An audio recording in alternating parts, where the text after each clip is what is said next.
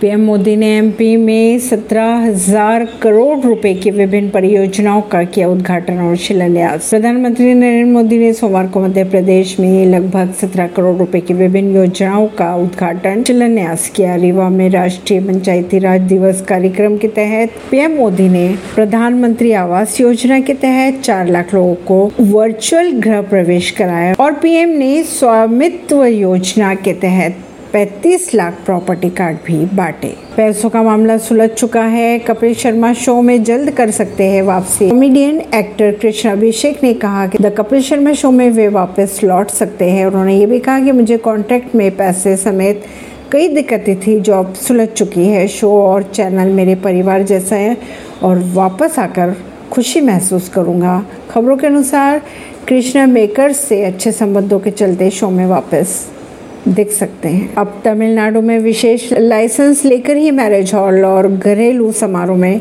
परोसी जा सकेंगी शराब। ऐसी खबरों को जानने के लिए जुड़े रहिए जनता श्रेष्ठता पॉडकास्ट से। परवीन दिल्ली से।